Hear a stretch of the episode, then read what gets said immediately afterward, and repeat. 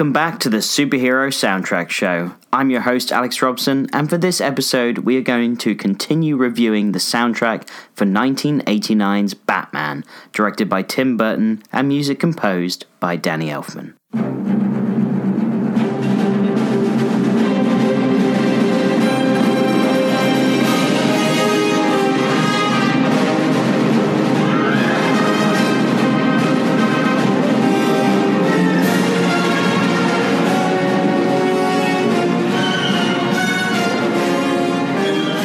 On the last episode, we took an extensive look at the Batman theme and broke it down into two parts and discovered all its variations that Elfman used in the film.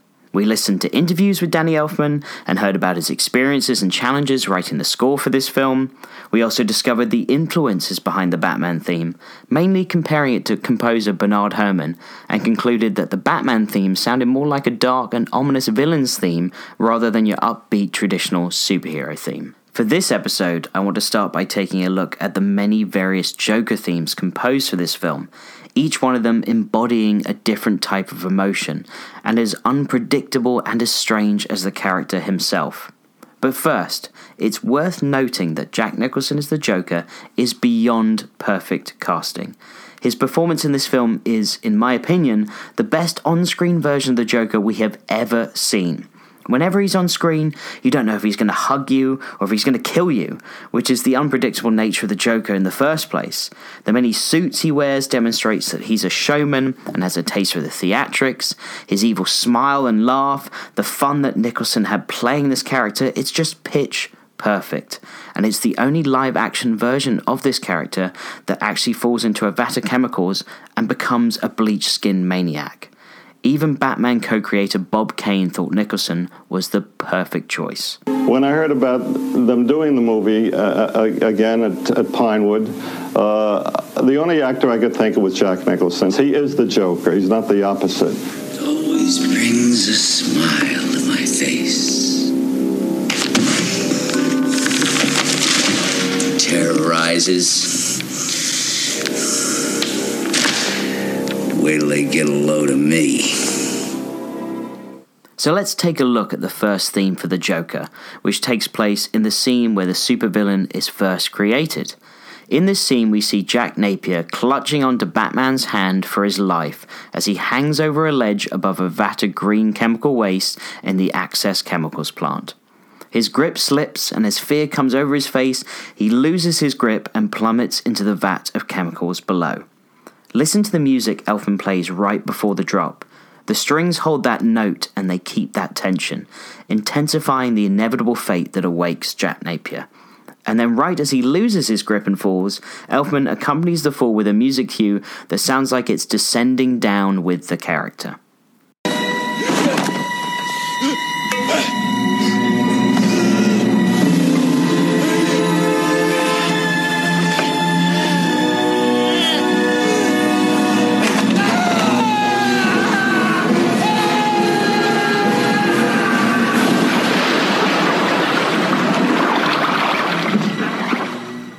Elfman then brings this same musical cue back at the end of the film when Joker falls to his death. Spoiler alert for anyone that hasn't seen it.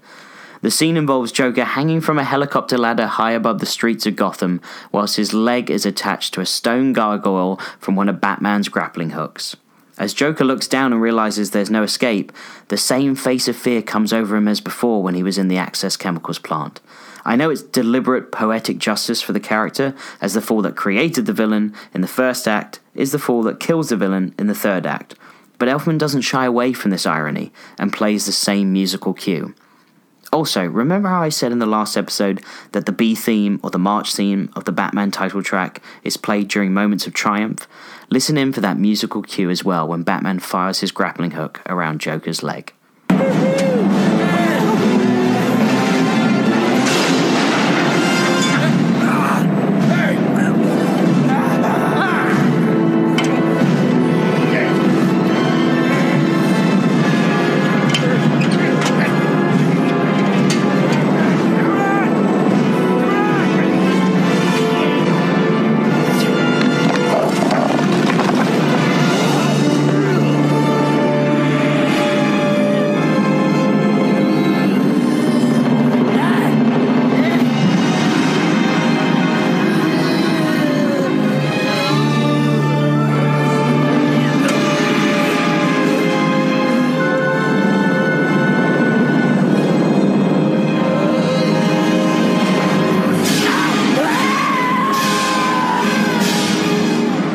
Next theme for the Joker is during his plastic surgery after he escapes the Axis Chemicals plant. We find his face wrapped in bandages inside the rundown, creepy basement of an unlicensed surgeon. What Elfman delivers here is a series of sporadic and creepy melodies, driven mostly by the keys and the strings of the orchestra. Also, listen for the same unsettling note that the strings hold to keep that tension.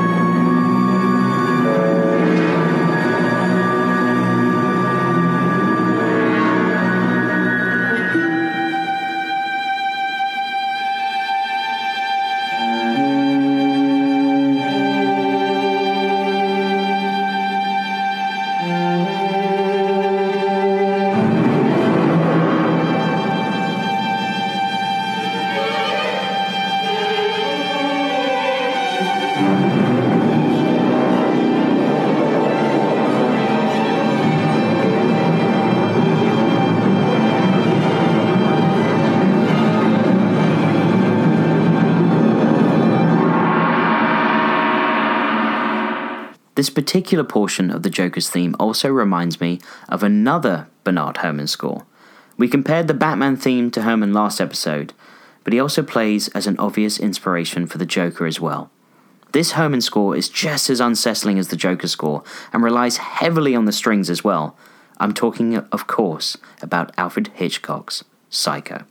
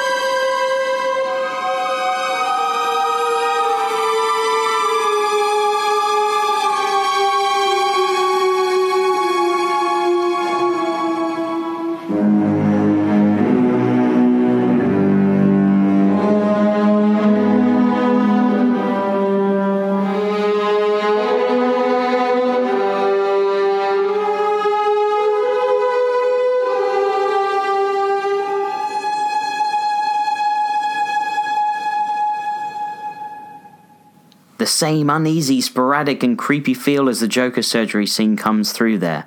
And what a great choice by Elfman. If this was intentional, as the Joker is he's a psycho. He's just as crazy as Norman Bates and has a taste for theatrics as well. He likes to dress up. So does Norman Bates, but one wants to be his mum and one wants to be an evil clown, so a little different. But it's amazing how much Elfman's Batman score relates to film scores composed by Bernard Herrmann. Elfman has mentioned several times in interviews that Herrmann was a big influence on his music, and Batman is one of those clear examples. The next Joker theme I wanted to review is the scene where Joker rounds up all the mobsters of Gotham and claims his crime territory over Gotham City. It's during this scene he electrocutes and fries one of the gangsters to death with a hidden hand buzzer and laughs whilst he does it. Once the room is cleared, Joker is alone in the room with the still smoking corpse and has a conversation with the recently deceased. And on a side note, I have to point out this film it receives a lot of hate from comic book fans for not being faithful to the characters. And as much as I agree that changing things like Batman killing people or Joker being the man that gunned down Bruce Wayne's parents, it's not faithful to the comics, I know. But this scene is a great example of a true Joker scene. Think about it. Joker takes control of the crime in Gotham, kills one of the gangsters who threatens him with a hand buzzer, while laughing and, and just having pure joy whilst he does it, and then has the conversation with a dead guy. That's crazy, and that's the Joker. What Elfman plays during this scene is extremely unsettling. It's chaotic, which is what the music is trying to reflect. There's a particular noise that Elfman creates. It almost sounds like someone sharpening a, a knife or a razor wire or nails on a chalkboard. It's this high pitched screech that appears again and again in the film when Joker is on screen, and this is when it's first used for the character.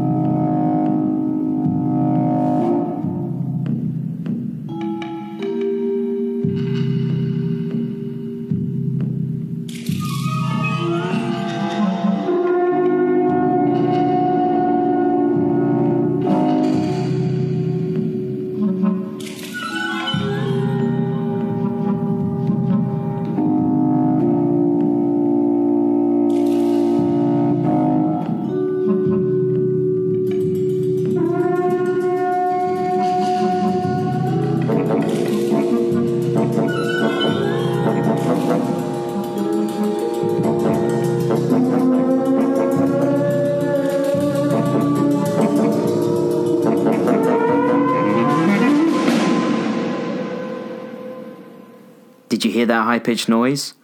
It's uncomfortable, isn't it?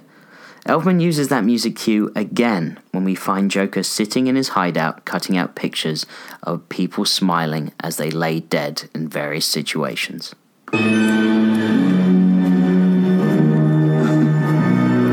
What you're about to hear now in the same scene is a very creepy melody that's almost reminiscent of a lullaby.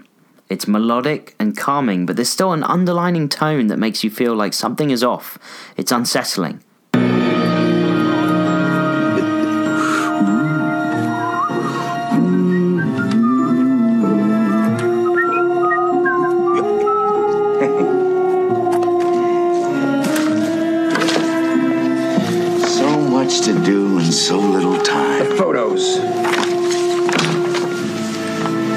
Was that loss? It's Knox. Bad tie. No style.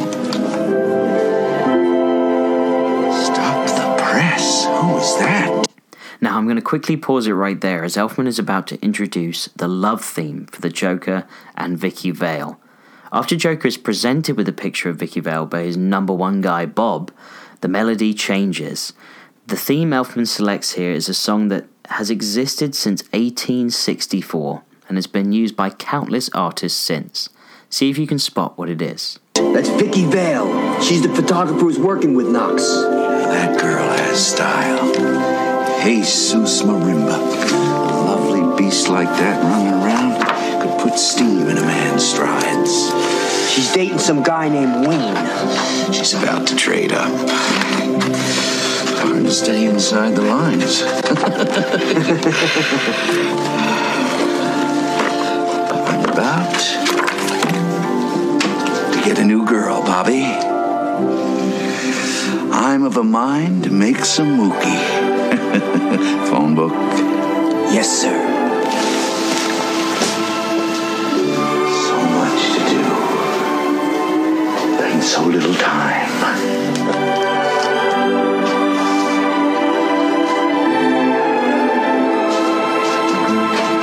Did you recognize it? If not, let me play another scene it's used in. When Joker pays a visit to Vicki's apartment and it plays from a boombox being held by one of his henchmen. This is another example of diegetic sound used in this film, which once again I will get to explaining and reviewing in part 3 of this review. But for now, let's listen to this scene. Miss me?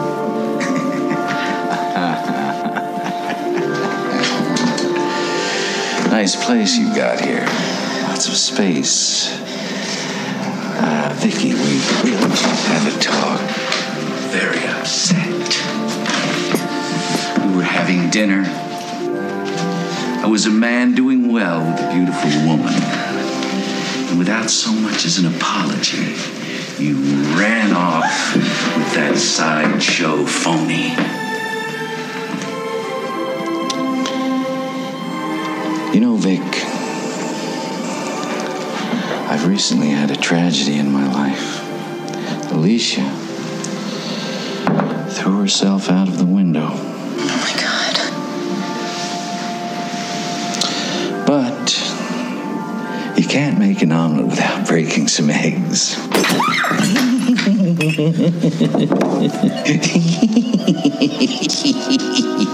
well,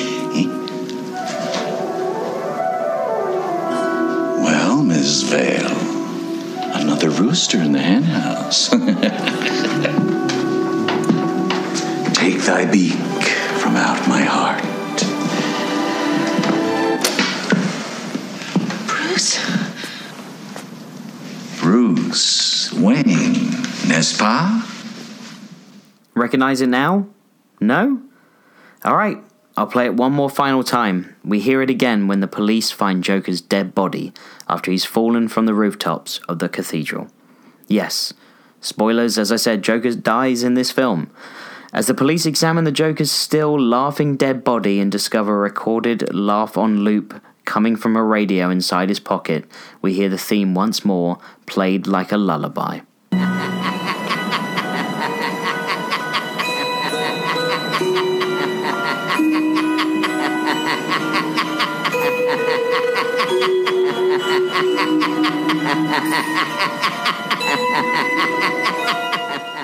Okay, if you don't know it by now, I'll tell you. Elfman uses the track Beautiful Dreamer, originally written by Stephen Foster in 1864, but made most famous by Bing Crosby in 1940.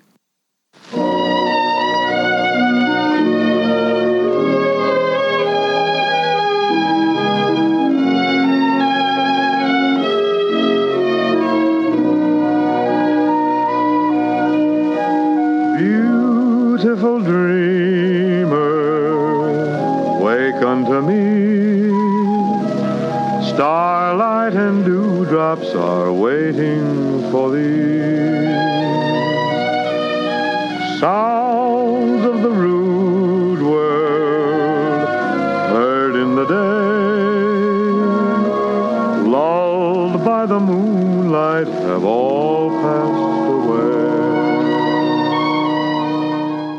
The song's meaning has been quoted as being a lover serenading a beautiful dreamer who is oblivious to worldly cares and may actually be dead.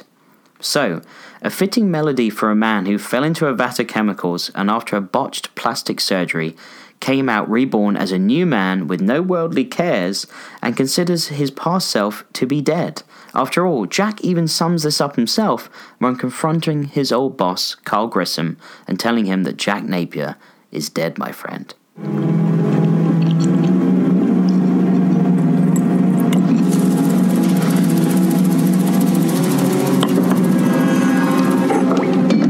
Don't bother.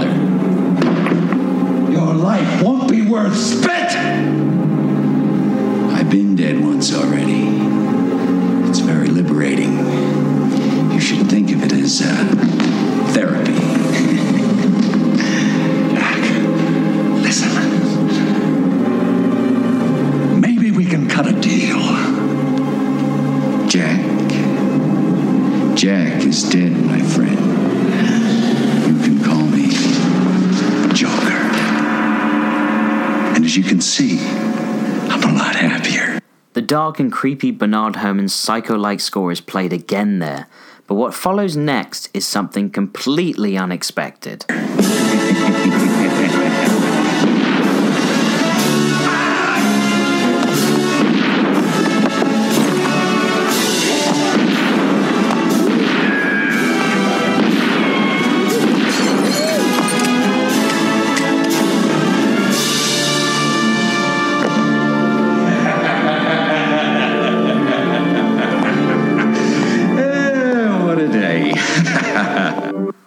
Elfman introduces us to a waltz for the Joker, a complete change in tone from the erratic and unnerving strings we've been hearing so far. It's a loud, bombastic, and operatic piece of music that is reminiscent of Johann Strauss's The Blue Danube Waltz.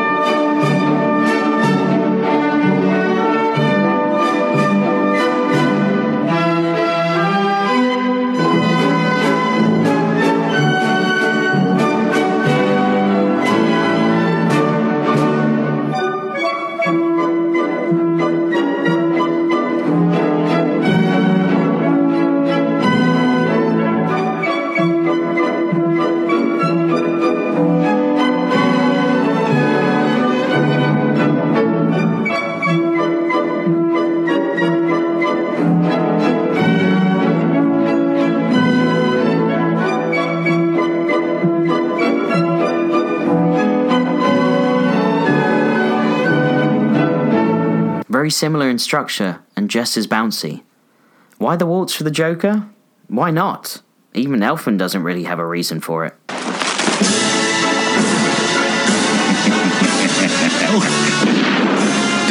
Fun waltz that I got to write for him during this crazy sequence, that was really fun. Why his kind of weird, twisted waltz? I don't know. I mean, I always love writing the villain's music. In that moment, you know, that kind of foolishness now, I've shot him. I think I'll shoot him again. I think I'll do it. You know, I mean, I'll always love that moment in that picture. The next and final time we hear this waltz, it's atop the cathedral rooftop and is fully realized as the Joker dances with Vicki Vale. Batman fights off Joker's henchmen as the clown prince of crime literally waltzes to the waltz. This scene is particularly impacted by the music, as before we've seen Batman fight off the Joker's henchmen to the march and that driving theme, and the action is intense. Whilst here, it's almost parodied by the uplifting waltz and completely changes the entire tone of the scene. It can be truly said that I have a bat in my belfry.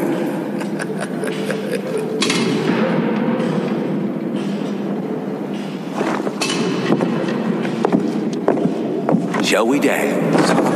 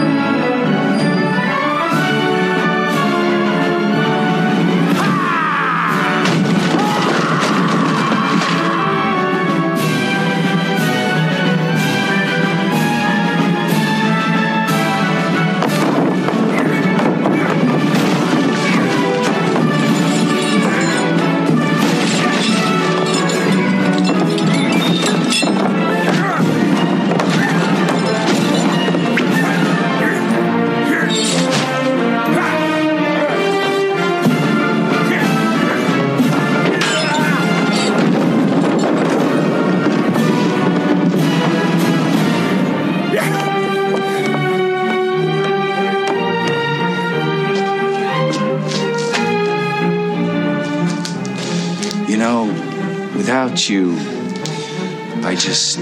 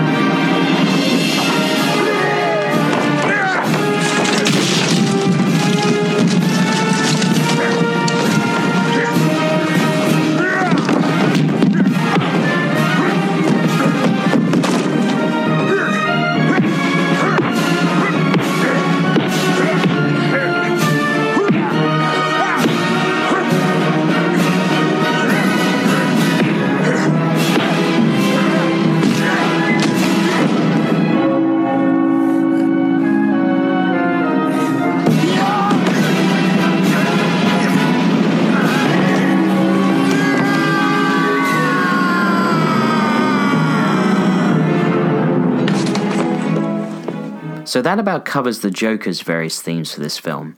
But he isn't the only character that shares a love theme with Vicki Vale.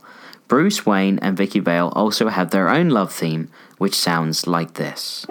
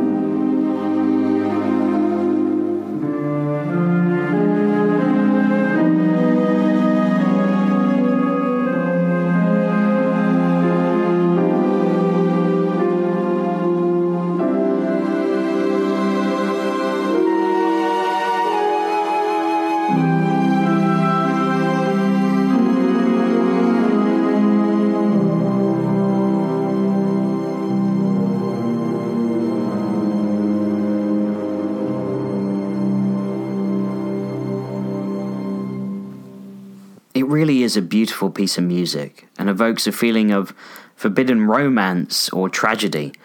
But how did Elfman come up with this theme? What inspired him?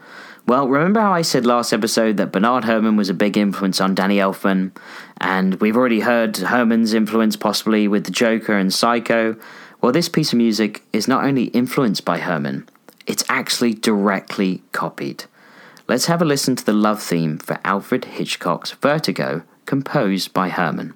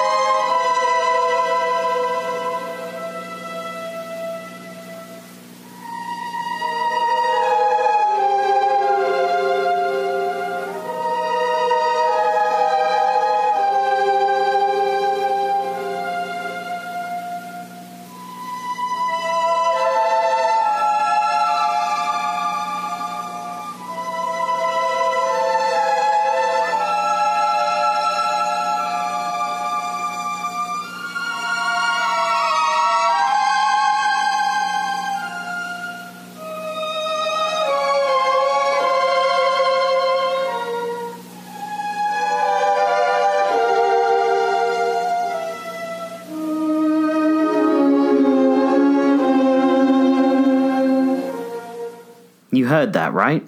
It's the same song. I'm going to play that again and follow it quickly with the love theme from Batman. See if you can spot which one is which.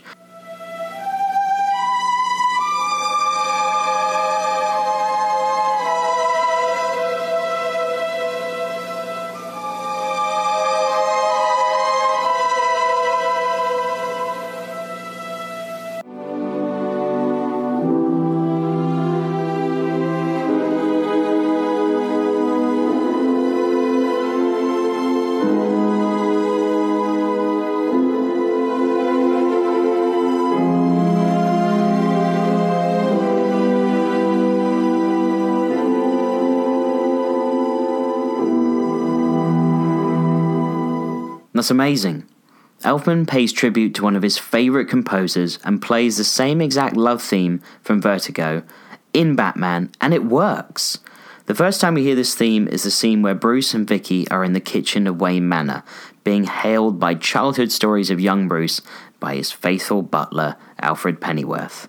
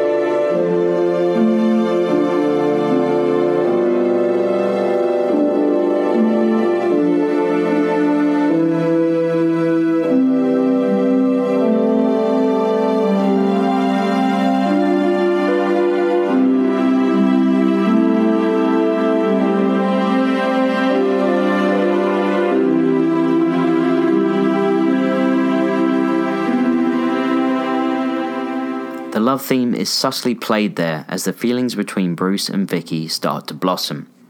The next time we hear it is when Vicki secretly follows Bruce from Wayne Manor to an alleyway in Gotham, where she watches him lay down a bouquet of flowers in the spot where his parents were murdered. As Vicki is suspect of Bruce and the mystery that surrounds him, the love theme is played along with a suspicious film noir type score, the type of sound you would hear when the private investigator is tracking the person of interest from the shadows.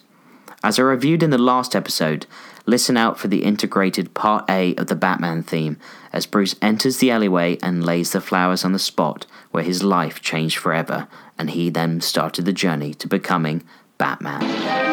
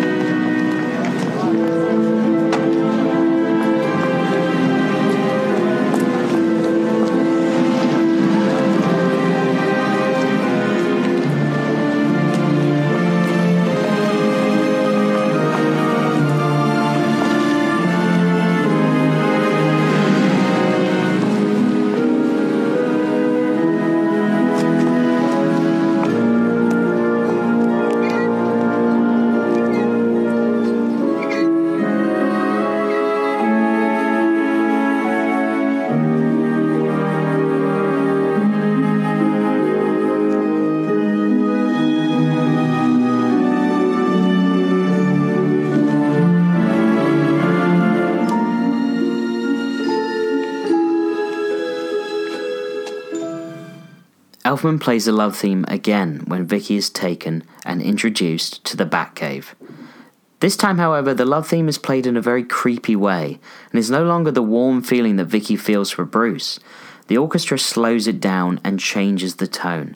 It's darker now, and the music almost sounds like the dripping of water off of the cave rocks as Vicki Vale explores Batman's underground lair.